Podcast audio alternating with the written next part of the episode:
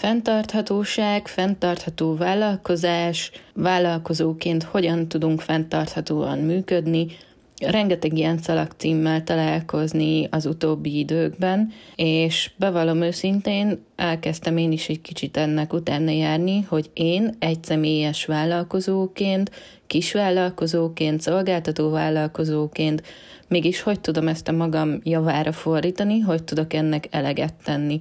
Nagyon sokan, én is ezt a tábort erősítettem még korábban, azt gondolják, hogy a fenntarthatóság az a környezetvédelemmel függ össze, illetve kizárólagosan ezzel függ össze, és gyakorlatilag, hogyha teszünk a környezetünkért, teszem azt fel, elkezdjük a szemetet szelektíven gyűjteni,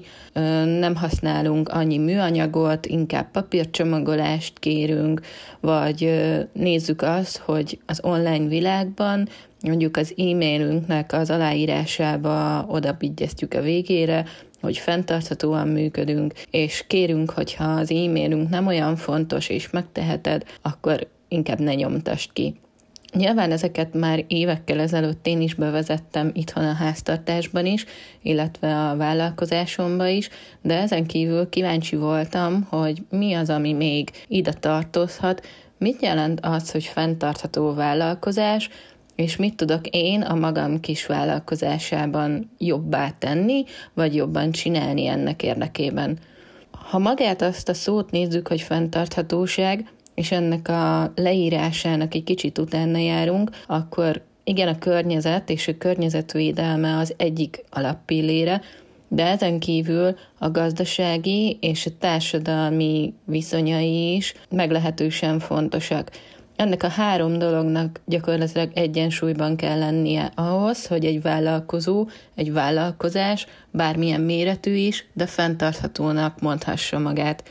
Mindenképpen fontos az, és ezt már én is látom, hogy ez egy hosszú távú gondolkodásmódot igényel, és gyakorlatilag egy stratégiai megközelítést. Nem elég az, hogy mit mondunk magunkról, hanem hogy mit is teszünk, milyen cselekvéseket tudunk folyamatosan beépíteni a vállalkozásunkba.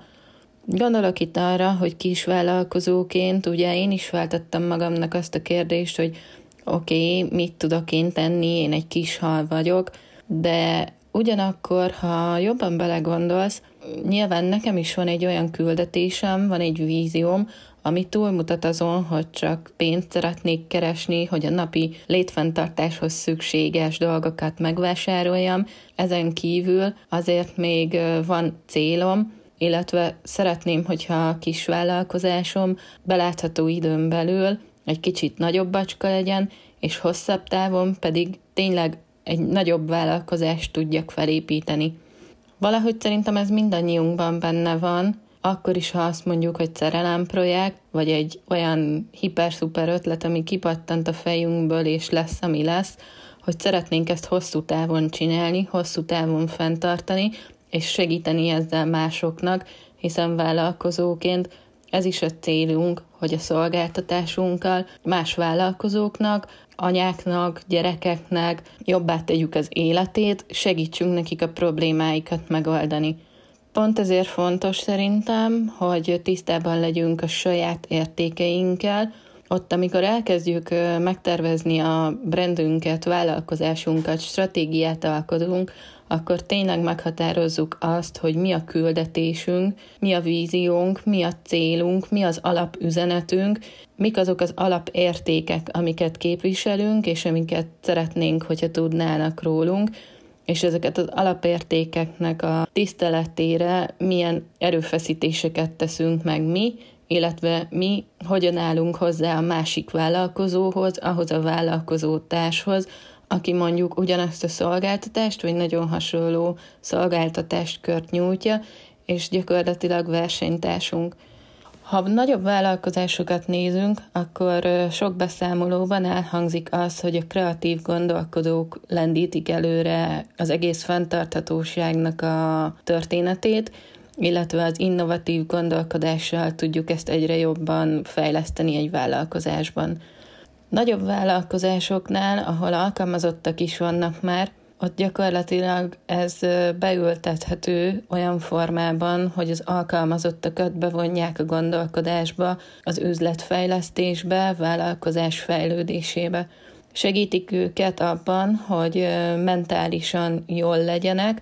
törődnek azzal, hogy mit gondolnak, hogyan érzik magukat a munkahelyükön, illetve hogyha szükség van rá, akkor ugye a távmunkát is ösztönzik. Én ezt kis vállalkozóként, egyéni vállalkozóként úgy érzem, hogy mi saját magunkért, főleg ugye szabadúszói lét mellett könnyebben meg tudjuk valósítani, illetve meg tudnánk valósítani, hogyha foglalkoznánk saját magunkkal. Hogyha a mentális jól létünkkel foglalkozunk napi szinten, ugye erre én már korábbi podcastban is kitértem, és hangoztatom azt, hogy legyünk jól, találjuk meg azt a hatékony időmenedzsment rendszert, foglalkozzunk azzal, hogy túlterheltek vagyunk-e, próbáljunk meg munka-magán-élet egyensúlyát megtalálni, mert gyakorlatilag, hogyha tényleg jól érezzük magunkat, és most visszareflektálok egy kicsit a vállalkozás, nagyobb vállalkozásokra, ha jól vagyunk, mint dolgozó emberek, mint alkalmazottak, vagy mint szabadúszó vállalkozók, akkor a körülöttünk lévő más vállalkozók, más embertársaink, de egyáltalán az egész környezetünk sokkal másabb szempontból tekint ránk is, illetve mi is rájuk, és sokkal könnyebben teszünk azért, hogy a körülöttünk lévők is jól érezzék magukat, és az egész körülöttünk lévő világ egy kicsit jobb legyen, mint tegnap volt.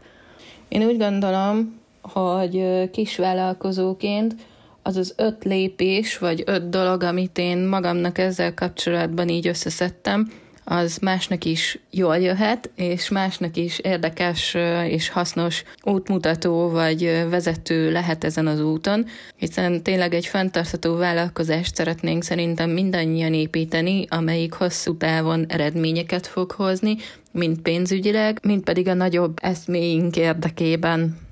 Az első ilyen, hogy tudatos döntéseket hozzunk a kapcsolatainkban. Nézzük meg azt, hogy kikkel dolgozunk együtt, és gyakorlatilag ezek az üzleti kapcsolatok legyenek fenntarthatóak, legyen az meg, hogy kivel, miért, miben dolgozok együtt, szívesen dolgozok együtt, olyan üzleti partneri hálózatot építsünk ki, amely hosszabb távon is fenntartható, és amelyikbe szívesen helyezzük el magunkat, és gyakorlatilag büszkék vagyunk arra, hogy, hogy ez jól tud működni. Második nagyon fontos, hogyha úgy érzed, hogy valamiben nem vagy teljesen biztos, nem vagy jó abban, hogy hogyan lehetne a vállalkozásodat fejleszteni, hogyan lehetne olyan folyamatokat kiépíteni, vagy mi az, ami az ügyfelek igényei alapján a te tudásodból visszaadható a társadalomnak, akkor egy stratégiai megközelítéssel rendelkező szakértői segítséget azt vegyünk bátran igénybe, illetve hogyha saját magaddal úgy érzed, hogy ezek az értékek, a vállalkozásodnak az értéke, üzenete nem teljesen tiszta, akkor fordulj nyugodtan olyan szakértőhöz, aki vállalkozásfejlesztéssel, üzletfejlesztéssel foglalkozik, vagy éppen egy business coachot keres fel. A harmadik a fenntartható kapcsolatok, ami tulajdonképpen a tudatos döntésekkel összefüggésben van, de tényleg azokat az embereket, azokat a hátráltató tényezőket, akik mondjuk úgy, hogy lehúznak, tehát akik nem támogatnak a céljaidban, azokat érdemes kicsit hátrébb sorolni az életedben, vagy esetleg megválasztani azokat a kapcsolataidat, barátokat, akikre neked tényleg szükséged van, és ki az, akire pedig nincsen. Ide tartozik gyakorlatilag ez a két ponthoz, hogy olyan döntéseket kell hozni, amik a mi érdekeinket szolgálják. Tehát, hogyha nehezen mondasz nemet egy megkeresésre, vagy